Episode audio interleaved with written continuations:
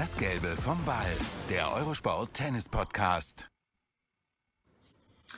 Es ist mal wieder Zeit, über den Tennissport zu reden. Herzlich willkommen nach den US Open und das tue ich natürlich nicht alleine im Monolog, sondern mit dem geschätzten Boris Becker an meiner Seite. Boris, hallo. Es war aufregend, ne? Zwei Wochen ja.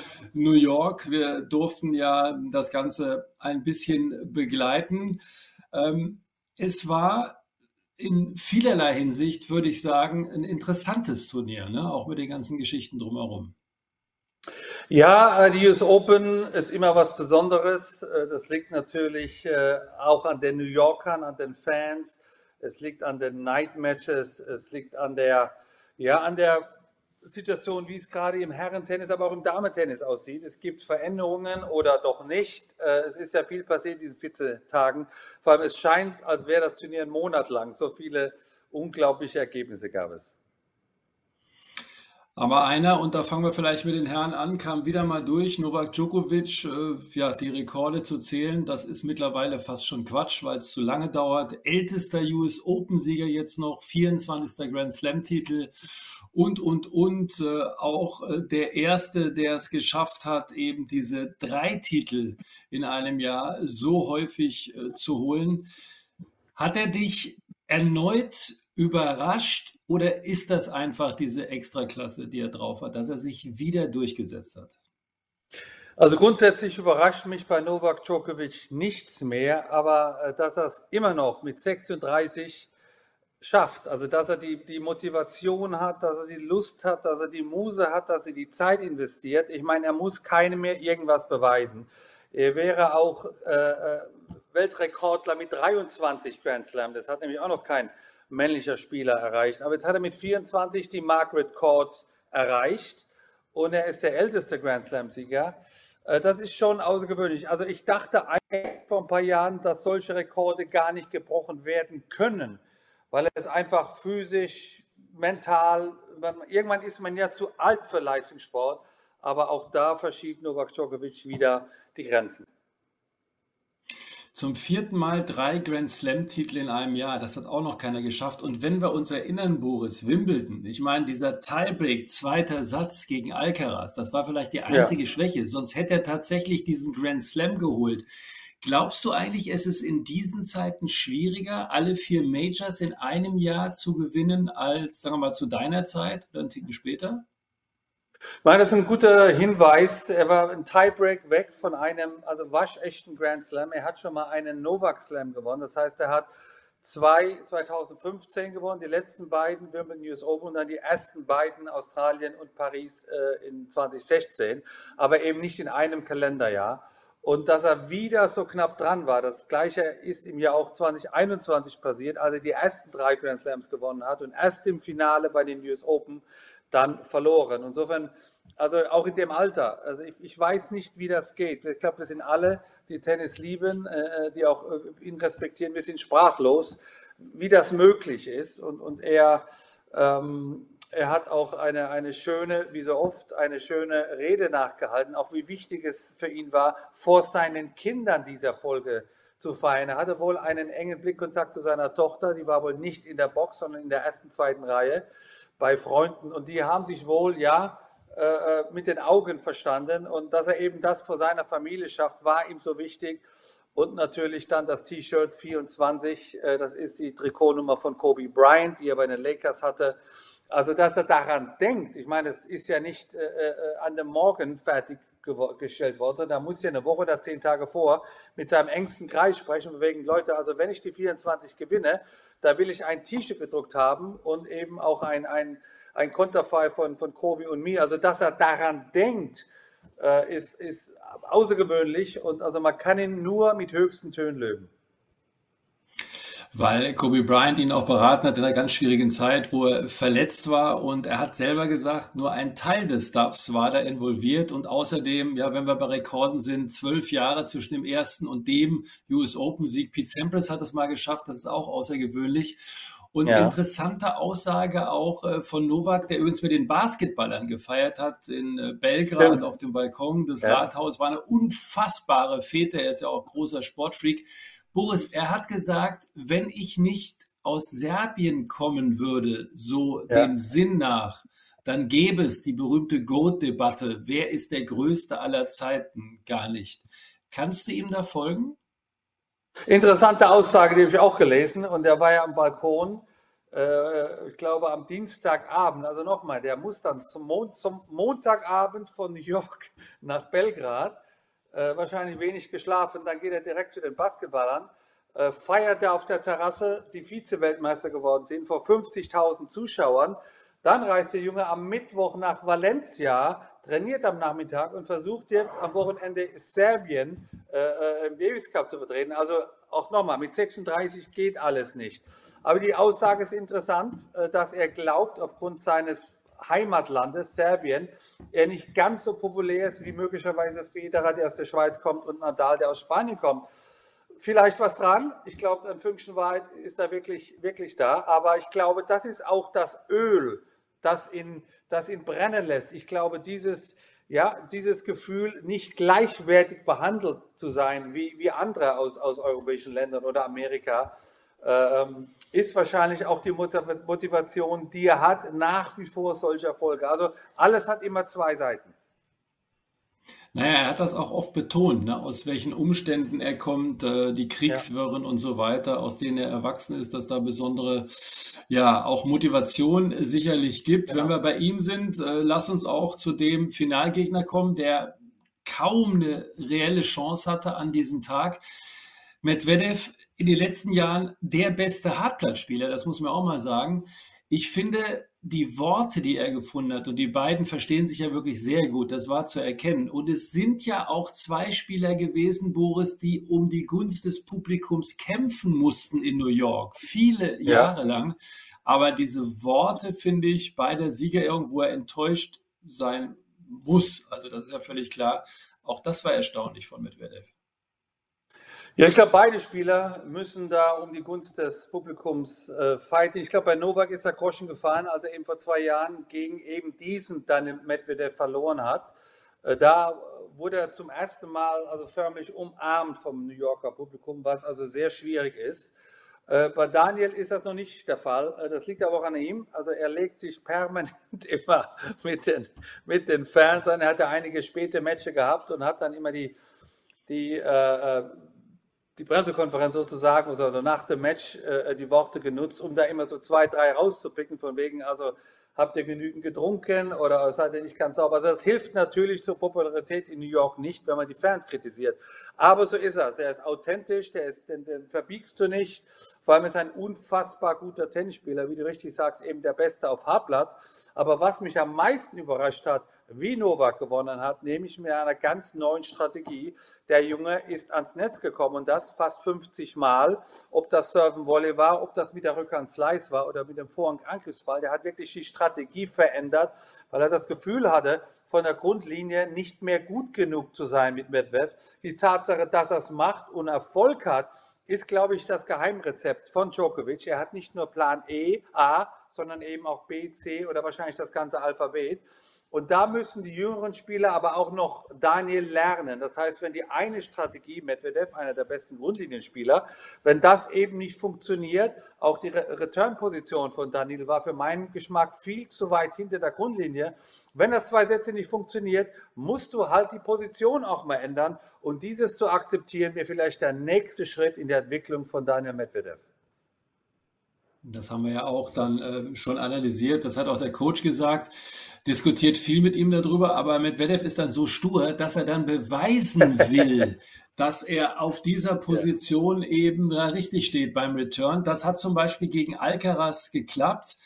Alcaraz Boris fand ich auch erstaunlich, was er gesagt hat nach der Niederlage gegen Medvedev, wo Medvedev ein unfassbares Match geliefert hat. Er hat gesagt, in diesen Spielen merke ich manchmal, dass ich noch jung bin, dass ich noch nicht reif genug bin. Ist das eine bemerkenswerte Einsicht oder was hältst du von so einer Aussage? Ich meine, der Kerl ist ja nur wirklich jung ne, mit seinen 20. Also erstmal bemerkenswerte Einsicht, dass er von sich sagt, ich bin noch nicht reif genug und zu jung vielleicht. Ich glaube, das liegt auch daran, ähm, alle Experten dachten jetzt auch, äh, Carlos Alcaraz holt sich die Grand Slam-Titel äh, ab wie, wie Äpfel vom Baum. Äh, das Problem ist nur, ich sage es immer wieder, die Umkleidekabine schläft nicht, die schaut nach, warum ist Alcaraz so stark und wo hat er möglicherweise noch Schwächen. Und gerade Daniel Medvedev, einer der intelligentesten Spieler in der Szene, hat sich eine gewinnbringende Strategie überlegt und es auch dann umgesetzt. Und Alcaraz war überrascht ja, von der Spielweise von Medvedev. Jetzt mal von außen weg, für mich war das das hochklassigste Match. Also, ja, wirklich unglaublich gutes Tennis gespielt, beide. Aber Medvedev hatte immer eine Antwort parat auf die Fragen von Alcaraz. Er ist 20 Jahre jung, er wird sich das Spiel nochmal anschauen mit seinem Trainer Ferrero, er wird dazulernen. Aber das ist eben die Faszination, dass die Topspieler, eben auch Djokovic, sich immer weiter verbessern würden müssen, weil die Umkleidekabine nicht schläft und immer schaut auf die Schwächen des jeweiligen Spielers. Das ist übrigens ein wichtiger Punkt, was du sagst, weil tatsächlich, ähm, das hat er auch äh, so im internen Kreis bekannt gegeben, das Match guckt er sich nochmal genau an mit seinem Trainer.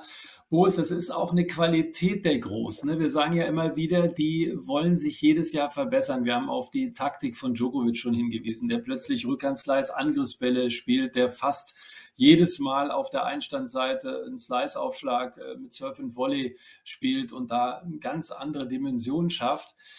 Würdest du sagen, das unterscheidet unter anderem äh, die ganz Großen vom, sagen wir mal, äh, Best of the Rest? Ich glaube, das ist der wesentliche Unterschied. Erstmal sind die überzeugt, dass sie, dass sie sehr stark sind und dass sie, sag mal, keine großen Schwächen mehr haben. Jetzt geht es um die Matchstrategie. Und ich bin ja noch viel im Tennis-Zirkus. Also das Wort Strategie höre ich bei den wenigsten Spielern. Die schauen immer sehr auf sich, auf die eigene Vorhand, die Rückhand, wie ist der Ausschlag und schauen ganz zum Schluss vielleicht drei Minuten lang, okay, wie kann ich jetzt den Gegner schlagen, was ja eigentlich die Hauptaufgabe ist. Das machen die Großen anders. Die wissen, die sind gut, die können sich auf ihren Aufschlag verlassen. Und da geht es wirklich darum, gerade am freien Tag, bei einem Grand Slam hat man immer einen Tag frei, geht man mit seinem Trainer ins, ins Häuschen und macht eine Videoanalyse und schaut mal okay, warum hat mich der Medvedev zum letzten Mal geschlagen? Weil ich zu passiv war, weil ich zu abwarten war. Okay, was muss ich machen? Ja, ich muss offensiver, ich muss zur Volley. Und dass er das eben auch kann, ist das bemerkenswert. Aber das Geheimnis gerade von einer langen Karriere ist, dass man sich immer wieder anpasst, dass man sich verändert und vor allem, dass man die Spieler, gegen die man spielt, wirklich liest, sich vorbereitet und dann, wenn es geht, die richtige Strategie wählt. Und das sagen wir immer wieder gern auch dosieren, ne? den äh, Plan der Turniere. Also der Joker zieht sich das genau. jetzt noch rein mit dem Davis Cup, dann wird er aber wohl eine Pause machen und eventuell nur Europa dann noch in der Halle spielen. Und das äh, bringt äh, den Schwenk vielleicht zu Alexander Zverev wieder verletzt. Es soll nicht ernsthaft sein, aber er hat aus dem Davis Cup rausgezogen, wo er fest zugesagt hatte, ein bisschen geurlaubt jetzt in Korsika. Erstmal wollen wir damit anfangen, glaube ich. Boris, so langsam aber sicher. Es ist jetzt ja schon einige Zeit her, seit seiner schweren Verletzung Roland Garros im vergangenen Jahr. Aber er ist nicht nur in der aktuellen Weltrangliste wieder zurück in den Top Ten. Ne? Das ist er, glaube ich, auch ah. spielerisch. Absolut. Er spielt wieder im Konzert der Großen mit. Er ist angekommen, wo er auch hingehört. Dazu ist er ein viel zu guter Tennisspieler. Und auch jetzt über den Sommer hinweg, wie er gespielt hat, Roten Baum gewonnen, Halbfinale Cincinnati, enges Match gegen Djokovic. Auch das Match gegen Sinner war, glaube ich, auch eine Bestätigung für ihn, dass er, dass er körperlich wie spielerisch wirklich mit den Allerbesten mithalten kann. Und ja, der Grund, warum er sich dann sag mal, verletzt hat, war eben dieses lange Match äh, gegen Sinner, wo er gegen Alcaraz sag mal, immer nur so im vierten Gang war.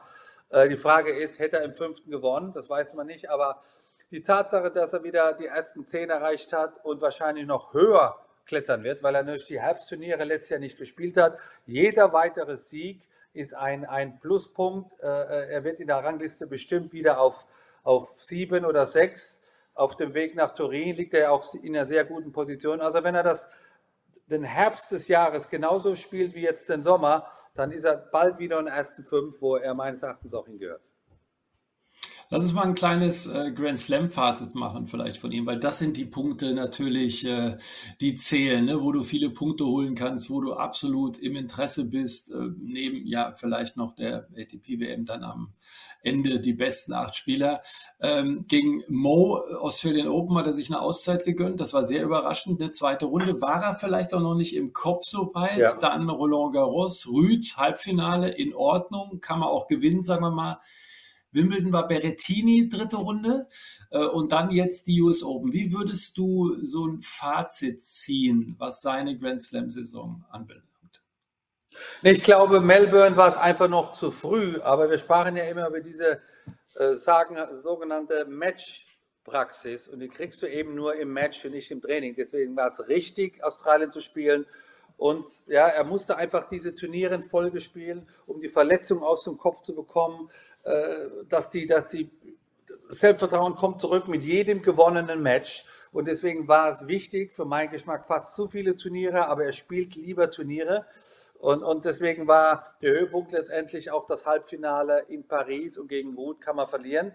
Äh, die Rasensaison, äh, ein bisschen enttäuschend, sage ich. Äh, da ist mehr drin, auch mit seinem Spiel, mit seinem Aufschlag, mit seiner Power muss er eigentlich auch auf Rasen gut spielen. Es gibt keinen Grund, warum er auch nicht da das Halbfinale von Melbourne, von, von Mel Wimbledon erreichen kann. Ich meine, Alcaraz hat es auch gelernt, Djokovic über die Jahre auch. Die spielen auch nicht wirklich unterschiedlich von Sascha Zverev. Vielleicht die Beinarbeit, er ist sehr groß gewachsen. Auf Rasen hat er nicht die Balance, die, die, die, die Stabilität, die er vielleicht auf Sand oder Hartplatz hat. Und auch die Hartplatzsaison jetzt, das vierte Turnier, New York äh, ist Viertelfinale äh, absolut in Ordnung, auch gegen wen er verloren hat. Aber das ist jetzt die Norm. Also nächstes Jahr muss es eine Schippe drauflegen. Das ist immer das Verfluchte. Wenn du erst mal ein Jahr gut spielst, dann muss es nächstes Jahr nicht nur bestätigen, du willst dich ja verbessern. Deswegen hoffe ich wirklich, dass er nächstes Jahr mal wieder ein Grand Slam Turnier ins Finale kommt und vielleicht sogar auch eins gewinnt, weil er ist wirklich gut genug dafür. Das heißt, wir sind, glaube ich, uns beide einig, er hat absolut nach wie vor so einen Grand Slam-Titel drin. Auf jeden Fall. Es gibt also für mich keinen Grund, wenn, wenn, wenn Daniel Medvedev jetzt im Finale war, wenn ein 36-Jähriger jetzt drei Grand Slam-Turniere äh, gewonnen hat, nochmal, der ist 37 nächstes Jahr, dann müssen es die 26-Jährigen oder 27-Jährigen echt nächstes Jahr in, in Angriff nehmen. Das muss auch die Motivation sein. Er kann nicht zufrieden sein mit einem Halbfinale oder einem Viertelfinale. Sein Ziel muss sein, ich will ein Grand Slam Turnier gewinnen, ich will die Nummer 1 der Weltrangliste werden und warum denn nicht? Und wenn wir kurz nochmal auf Rasen kommen bei ihm, ähm, irgendwie ist das auch eine mentale Blockade. Ich glaube, er redet sich genau. zu sehr ein. Ich kann nicht auf Rasen. Ich meine, der Kerl hat auf, in Halle, und das ist übrigens ein ähnlicher Rasen, schon ja. exzellentes Tennis gespielt. Boris, da müsste mal einer ran, ne? damit äh, Herr Zverev davon überzeugt ist, auch nee, auf Rasen geht auch. Weil ich glaube, das hindert ihn selber immer noch so ein bisschen. Er sagt das ja auch.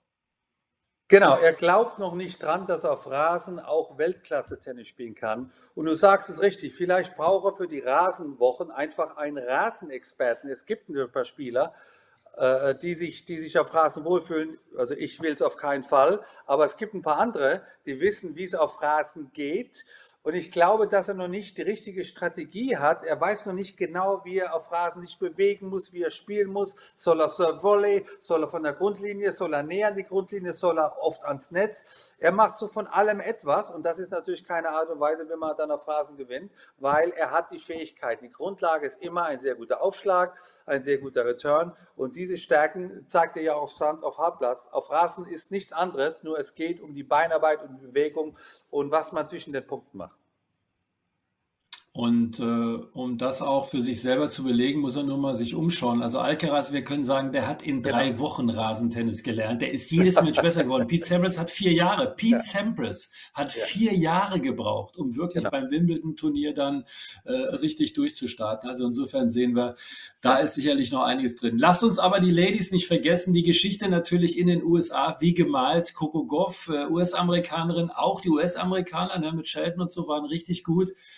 Coco Goff, wir haben das vor dem Turnier gesagt, Boris, sie scheint jetzt eine andere Reife zu haben. Sie hat eine andere Stabilität. Sie hat ja immer wieder gesagt, ja, auch mental nicht so einfach. Der Druck mit 15 ist schon so groß. Was glaubst du, neben dem Titel ist vor allen Dingen das, was Goff ausgezeichnet hat bei diesem Turnier, dass sie dann am Ende gewonnen hat? Erstmal äh, vorneweg so als Überschrift, A Star is Born. Also das, die wird jetzt der absolute Superstar äh, im Damen-Tennis äh, äh, sein. Aber gerade auch in Amerika ist das das wichtigste Tennisland mit den meisten großen Turnieren. Da gibt es jetzt einen Superstar, der heißt Coco Goff und womit zu Recht. Jetzt, warum ist das passiert? Sie ist mit 15 in die vierte Runde von Wimbledon und es war klar, eine Frage von Monaten, wird die die neue Nummer eins. Nee, ganz so einfach ist es nicht. Auch bei den Damen-Tennis äh, schläft die Umkleidekabine nicht. Auch die lernen, was die Schwächen der Gegnerin ist. Und was jetzt der große Unterschied ist zu noch Wimbledon, wo sie in der ersten Runde verloren hat und sich zwei Tage ins Zimmer eingeschlossen hat, weil sie von Depressionen geplagt wird, sie hat sich eine der Tennisexperten an die Seite geholt, Bradley Gilbert. Als Tennisspieler Nummer 4 der Welt, als Trainer erfolgreich mit Roddick und Murray und Agassi. Die Liste ist lang. Also der Junge weiß, wie Tennis funktioniert. Ihn hat sie an seiner Seite und komischerweise Komischerweise hat sie deswegen, meines Erachtens deswegen jetzt die ganze Sommersaison gewonnen, Washington gewonnen, Cincinnati gewonnen und eben auch jetzt die US Open, weil sie die richtige Strategie hat. Und Strategie ist jetzt nicht nur Vor und Cross, sondern auch die Einstellung wie geht man mit Druck mhm. um? Wie geht man mit Erwartungshaltung um? Wie wichtig ist ein Tennisspiel oder unwichtig? Äh, wie, wie kann man die äußeren Faktoren ausschalten? Da brauchst du ein Gegenüber, der das alles schon mal mit absoluten Weltklasse-Spielern gemacht und das ist Bradley Giebert. Ich habe mich vom Finale auch mit ihm unterhalten. Wir haben so ein bisschen über die Strategie unterhalten und so weiter. Also äh, super Typ. Ähm, Problem bei ihm ist nur, er, ähm, er redet sehr viel. Das heißt, man muss immer schauen, so, wann ist der richtige Moment und, und äh, der steht auch sehr früh morgens auf und, und fängt dann an, so die ganzen Sportergebnisse dir zu erzählen, wenn du es hören willst. Also ein absoluter Sportfreak, aber vor allem ein absoluter Tennisexperte. Und das ist für mich der Grund, warum Coco Goff jetzt gewonnen hat. Vielleicht auch ein Beispiel oder ein Hinter an andere Spieler, dass sie sich mal den richtigen Trainer suchen sollen, weil der Trainer macht oft den Unterschied. Das ist ein interessanter Punkt, den du sagst, weil natürlich kommen die Vergleiche mit Emma Raducano. Ne? Das ist ja mittlerweile ein One-Hit-Wonder. Also äh, als einzige ja. Qualifikantin hat die die US Open gewonnen. Wimbledon direkt davor äh, richtig gut gespielt. Aber die hat ja auf sicher, nachdem sie US Open gewonnen hat, sich von dem Trainer beispielsweise getrennt. Hatte dann viele ja. Trainer, hat unglaubliche Verträge unterschrieben, ja. war auf diversen Laufstegen und so weiter. Ich glaube, der entscheidende Punkt ist, dass du dieses Umfeld hast, was du dich, ähm, was du dir aussuchst, wo du fokussiert bleibst, auf die wichtigen Dinge bezogen. Und Brad Gilbert finde ich genau der richtige Name. Und da hat man das Gefühl, das hat bei Emma Raducano gefehlt. Also Boris, ich sehe nicht die Gefahr bei Goff, dass es ihr genauso geht. Wie siehst du es? nein, ich glaube, es ist ein gutes Beispiel, weil Raducano war, glaube ich, 19 Jahre jung und, und der Senkrechtstarter von, von vor zwei Jahren und, und also tolle Persönlichkeit, auch hätte dem Damentennis sehr gut getan. Aber wie du recht sagt, hat sich kurz nach dem größten Gewinn ihrer Karriere vom Trainerteam getrennt. Ich meine, das verstehe ich bis heute nicht. Äh, in diesen zwei Jahren hat sie, weiß ich nicht, zehn neue, zehn Trainer, äh, also permanent ihr Umfeld geändert. Und das ist natürlich auch nichts. Also du, du brauchst dann schon ein gewohntes Umfeld, vor allem ein Umfeld, mit dem du gewonnen hast. Deswegen, ich verstehe es immer noch nicht, warum sich vom damaligen Trainer getrennt hat, aber sie wird es hoffentlich besser wissen. Und das ist bei Coco Goff jetzt nicht der Fall. Und, und vielleicht noch ein Beispiel mit Alcaraz. Ich meine, der hat Juan Carlos Ferrero an der Seite. Er spricht von ihm als, als Mentor, als ja, zweiter Vater.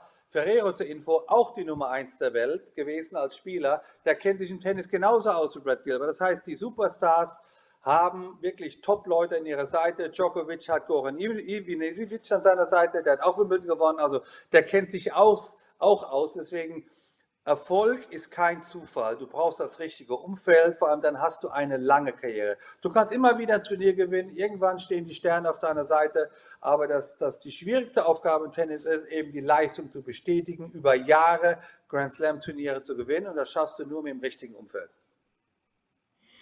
Was haben uns noch die US Open gebracht? Viel Diskussion über das Publikum. Ne? Es gab ja ähm, Diskussionen, Zverev, TFO haben das aufgemacht, das Publikum, da sollte man noch mehr zulassen. Zverev hat sich dann aber auch beschwert. Laura Siegemund hat sich angelegt, als gegen Coco Goff gespielt hat mit dem Publikum.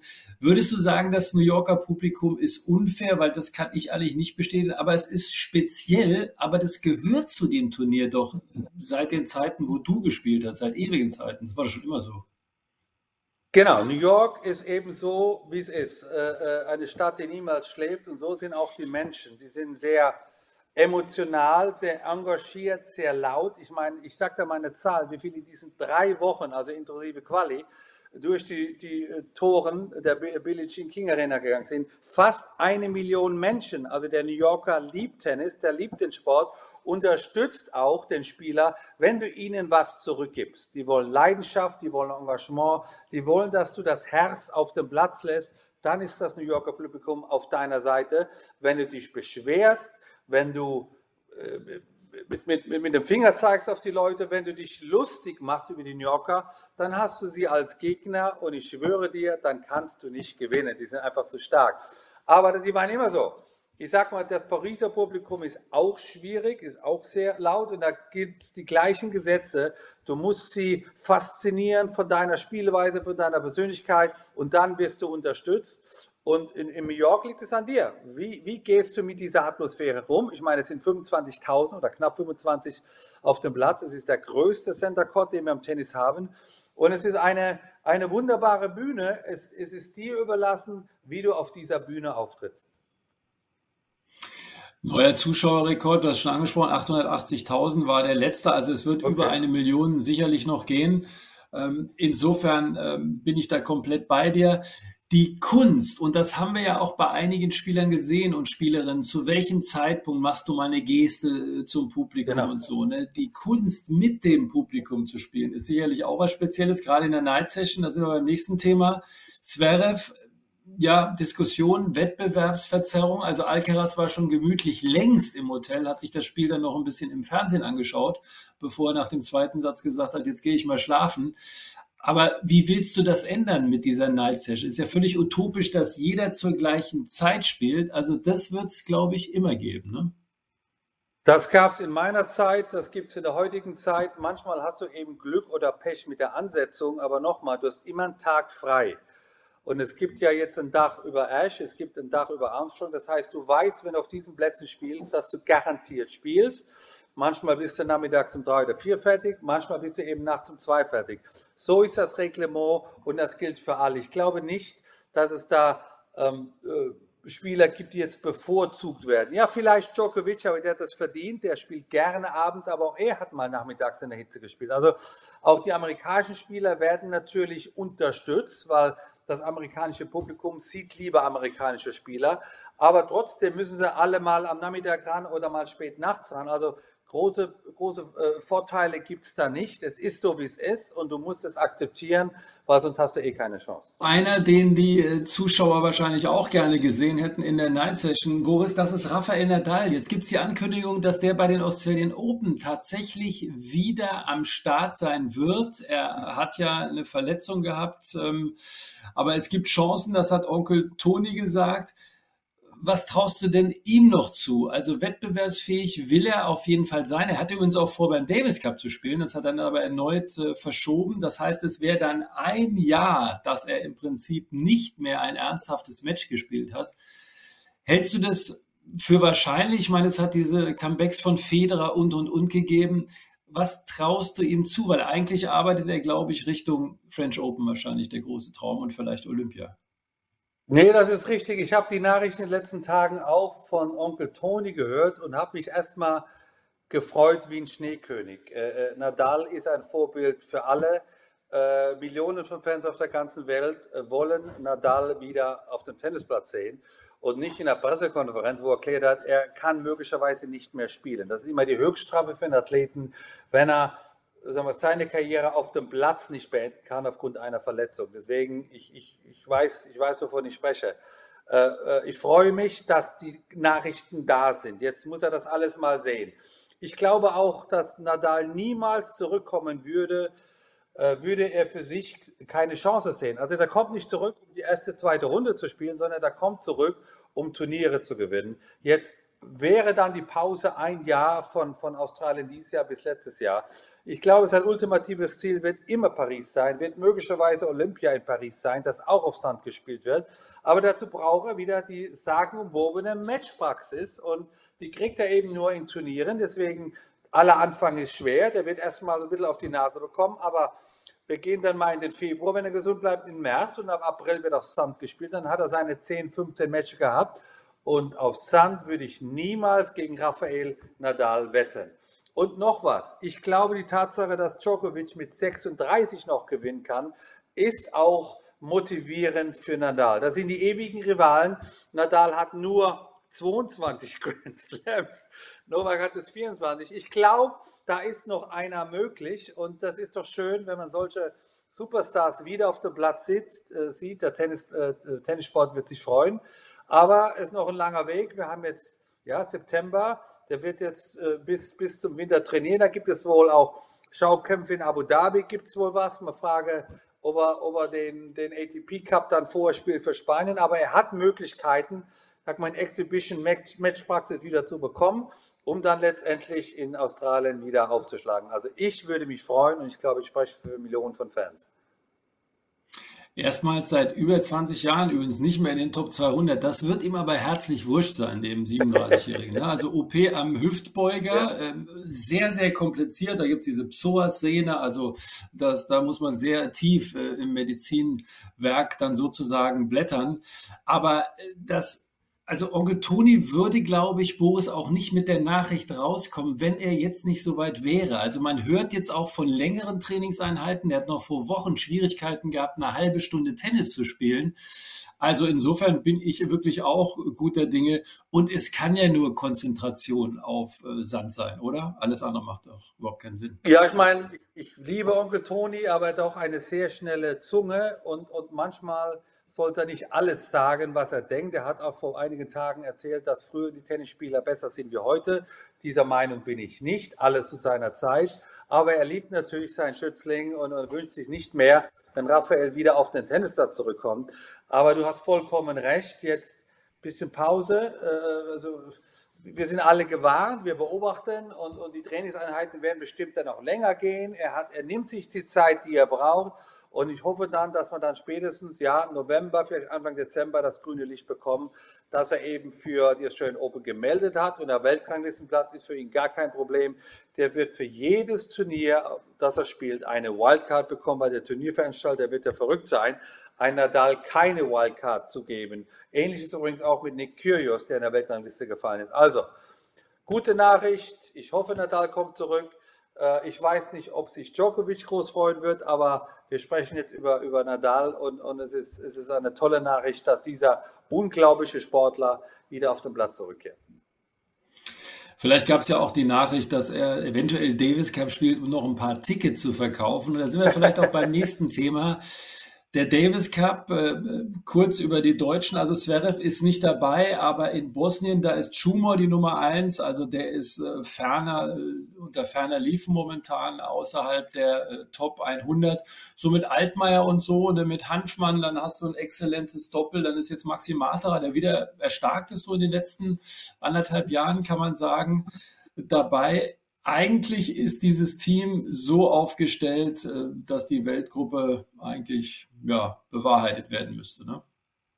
Also meine, meine Daumen sind hier gedrückt, aber es ist natürlich ein kleiner Rückschlag, dass Zverev verletzungsbedingt absagen musste. Das kann man verstehen. Wir haben alle das Match auch gesehen oder auch kommentiert. Also der hatte was am Oberschenkel und er kann dann nicht spielen. Äh, aber du hast die Spiele angesprochen äh, Altmaier, Hanfmann, äh, äh, Krawitz und Pütz das Doppel. Also das müsste gut genug sein. Ich glaube, sie sind es, um eben in Bosnien zu bestehen, um die Weltgruppe wieder zu erreichen. Aber ich störe mich nach wie vor bei dem Format. Ich verfolge jetzt diese Woche und dann wird in Bologna wird gespielt und in Manchester gespielt, nur nicht mit den, mit den lokalen Nationen. Also das äh, da muss schnell eine Änderung herbeigeführt werden, dass wir vielleicht wieder zurück auf das alte System gehen mit Heimspiel oder Auswärtsspiel, weil das ist für mich der wahre Davis Cup. Das ist die besondere Atmosphäre. Ich kann mich noch erinnern an Valencia, als Deutschland in Spanien gespielt hat, übrigens da noch mit Nadal. Das war eines der bewegendsten Wochenende, die ich jemals erlebt habe. Ich glaube, für die anderen Spieler gilt das genauso.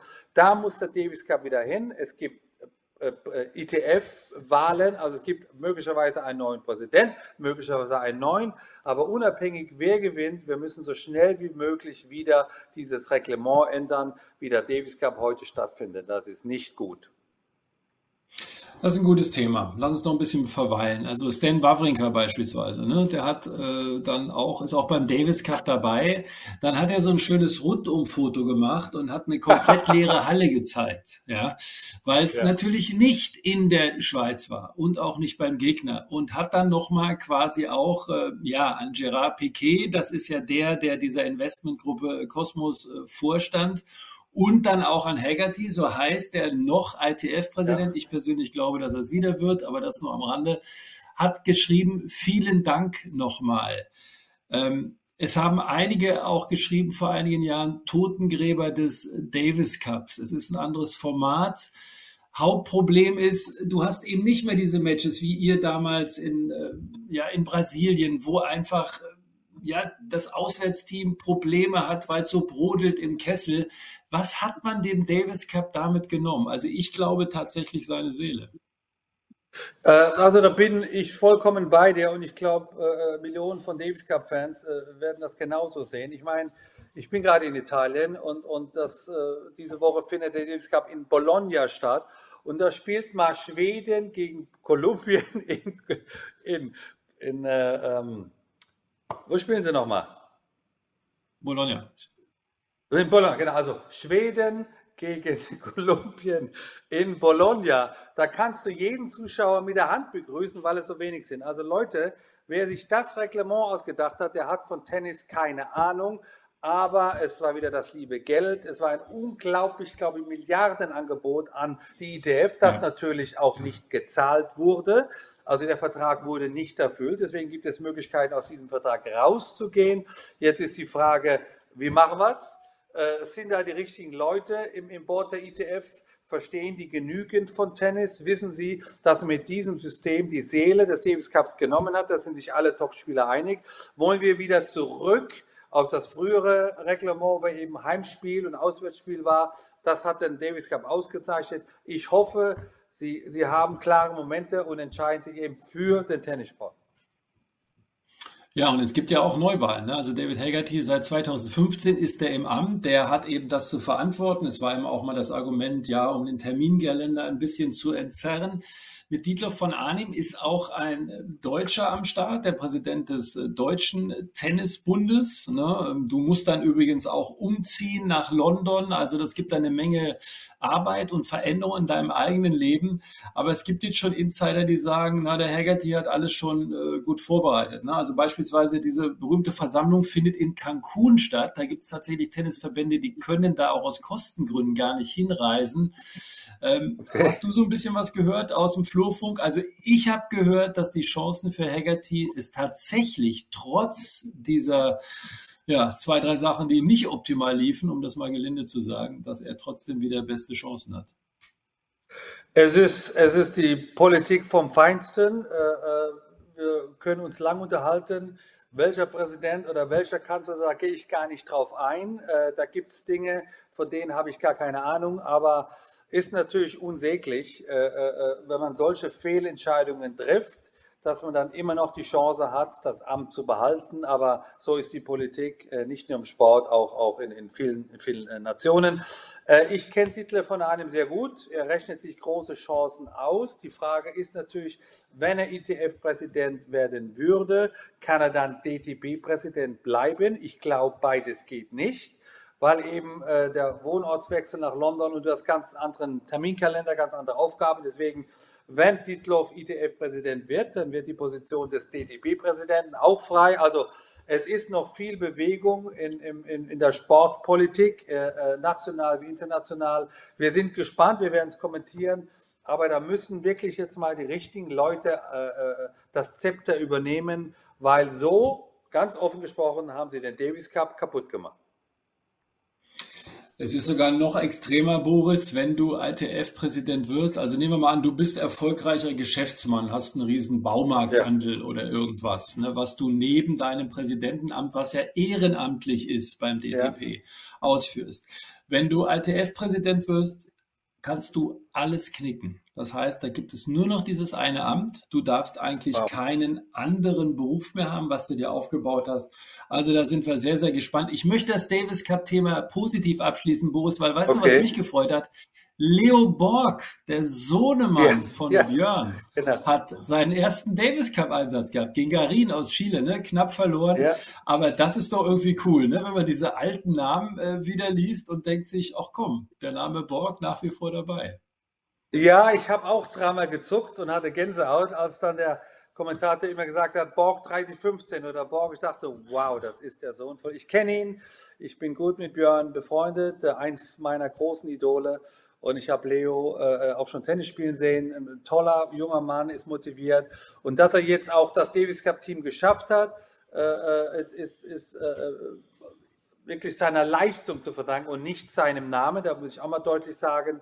Und äh, ja, er hat dann das Match gegen Garin verloren. Schweden hat auch dann gegen Kolumbien, wie gesagt, in Bologna verloren. Aber die Tatsache, dass er mitgespielt hat, ja auch, auch die Tatsache, dass äh, jetzt Djokovic mitspielt. Ich meine, der, der hat zwei Tage frei gehabt, hat in Belgrad noch gefeiert, fliegt nach Valencia und fängt da, glaube ich, heute oder morgen äh, äh für Serbien in Davis Cup. Das heißt, die Top-Spieler, auch, auch ein Stan Wawrinka spielt mit 38 noch in Manchester für die Schweiz. Also die, die, die großen Namen lieben diesen Davis Cup und ich bin überzeugt, mit einem anderen System kann man vielleicht den, ander, den einen oder anderen, den wir alle so schätzen, nochmal zurückholen, um ins Davis Cup Team zu bringen. Ja, der Joker hat tatsächlich gesagt, ist noch ein großes Ziel für dieses Jahr, nochmal den Davis Cup zu gewinnen. Ne? Also deswegen ist diese unglaubliche Reise zu erklären. Ja. So am Schluss unserer kleinen Reise durch die Tenniswelt äh, bei Das Gelbe vom Ball kann ich dir aber ein Thema äh, nicht ersparen, was die Tenniswelt erschüttert hat, können wir sagen. Simona Halep wegen äh, Doping für vier Jahre gesperrt. Sie beteuert nach wie vor ihre Unschuld. Sie sagt, sie wird vor den äh, Sportgerichtshof Kass äh, gehen und auf jeden Fall in Berufung gehen. Da hat es auch schon Unterstützung gegeben, beispielsweise von der äh, Spielerinnen und Spielerorganisation, die ja Novak Djokovic vor einigen Jahren gegründet hat. Er hat gesagt, also wir werden dir bei der Berufung helfen. Also ich glaube, wir äh, sind nicht beraten, wenn wir jetzt irgendwie da reintauchen in den Fall, weil wir da nicht drinstecken, was da wirklich dran war. Aber Doping und Tennis, Boris, ich habe das Gefühl, es ist manchmal etwas, was so ein bisschen unter den Teppich gekehrt wird, ne, wo man gar nicht so viel hört. Es gab ein paar Fälle mit äh, Puerta beispielsweise, mit Sharapova und, und, und. Aber so richtig viel hört man nicht. Und Andy Murray ähm, hat beispielsweise gesagt, also Doping ist ein Thema im Tennis, das müssen wir eigentlich auch mal klar benennen. Was sagst du dazu? Ja, das ist natürlich das Thema äh, im, im, Welttennis schlechthin, die, die Dopingsperre von äh, Simona Halep für vier Jahre. Also ich kenne Simona, ähm, ich halte sie für, für eine integre Sportlerin. Ich, ich, also ich kann nur Positives über sie sagen. Und so bin ich immer so ein bisschen vom Gefühl her mit dem Athleten. Das ist natürlich die Höchststrafe für sie. Erstmal hat dieses Urteil letzten Jahr gedauert. Also sie durfte ein Jahr nicht Tennis spielen. Und wenn das Urteil jetzt so bleibt, dann äh, kann sie weitere vier Jahre nicht spielen. Das wäre das Ende ihrer Karriere, was natürlich die Höchststrafe wäre. Das wünsche ich ihr, weiß Gott, nicht.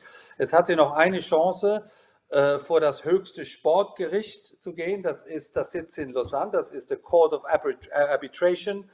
Äh, äh, und da hofft sie äh, auf, einen, auf ein besseres Urteil. Aber grundsätzlich ist das natürlich eine absolute Katastrophe für Simona. Und ich wünsche hier auf diesem Weg wirklich, dass sie die Nerven behält und, und vielleicht hat sie noch ein gutes Ende. Aber du hast vollkommen recht. Warum soll Doping nicht im Tennis geben? Das, es gibt kein Argument. Das ist ein, ein Spiel Mann gegen Mann. Es gibt unglaublich viel Preisgelder. Es ist eine der faszinierenden Sportarten der Welt.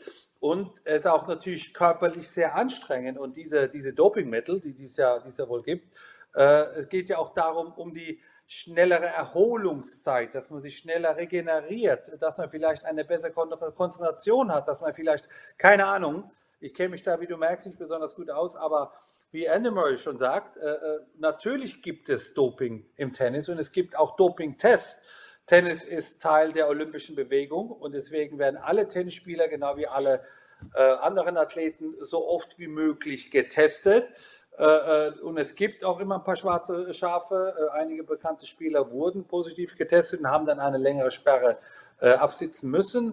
Deswegen ist es, ist es gut, dass es, dass es sag mal, die, die Dopingagentur gibt, aber es muss alles mit rechten Dingen zugehen. Das Urteil muss bewiesen werden und deswegen hoffe ich immer noch, dass Simona ein glückliches Ende hat.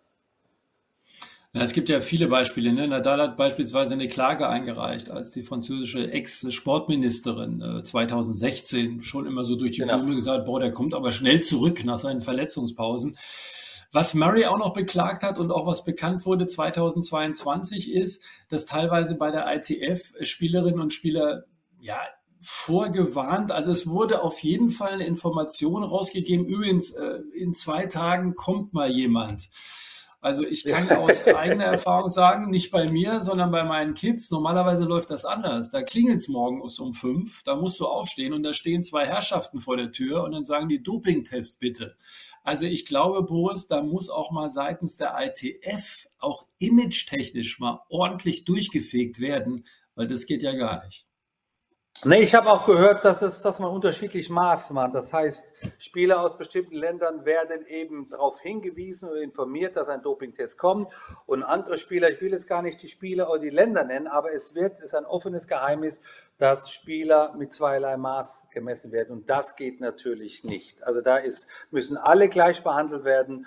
Und, und ich weiß, dass die Spieler also ihren Kalender sozusagen abgeben müssen über 365 Tage die meisten Spieler haben ja sowieso ihre Agentur, ihr Büro und, und das Handy ist dann immer am Nachttisch. Also es ist, es ist deutlich anstrengender geworden, Profisportler zu sein, aber das hat seinen Grund.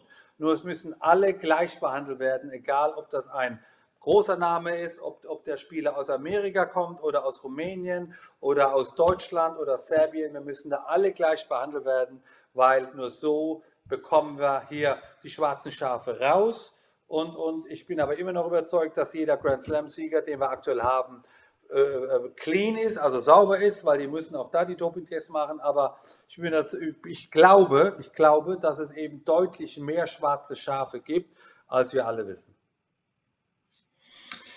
Ja, und ich glaube, eine Serena Williams kann sich dann ähm, so etwas sparen. Das Jahr 2019 Wimbledon-Finale gegen Halep verloren. Ähm, die Sperre übrigens bezieht sich auf einen späteren Zeitpunkt. Die Sperre, die übrigens bis Oktober äh, 2026 geht.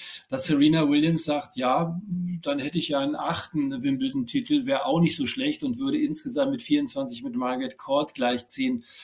Boris, das fand ich komplett unnötig. Ähm, muss sie nicht machen, hat sie nicht nötig. Dafür, dafür ist ja, hat sie zu viele gewonnen, äh, ist ein zu großer Star. Gerade, gerade wenn jemand am Boden liegt, muss man ihn äh, nicht nochmal treten und kicken. Simona liegt am Boden und da müssen all ihre, ihre ehemaligen Kolleginnen wirklich, wenn sie, wenn sie das gut finden, zumindest den Respekt haben vor der Lebensleistung. Simone war die Nummer eins, hat Wimbledon gewonnen, hat Paris gewonnen. Und da braucht man einfach Respekt dem anderen gegenüber. Und da war dieser Tweet, glaube ich, unnötig. Genau. So, jetzt ist unsere Zeit auch schon wieder abgelaufen. Ich weiß eins, wir beide sind nicht gedopt. Also dafür lege ich meine Hand ins Feuer. Äh, mein Lieber, das steht auf jeden Fall fest. Ja, es gab eine Menge zu besprechen und das werden wir dann auch in Zukunft wieder tun bei das Gelbe vom Ball. Boris, dir vielen Dank und Ihnen auch für die Aufmerksamkeit. Das Gelbe vom Ball. Überall, wo es Podcasts gibt.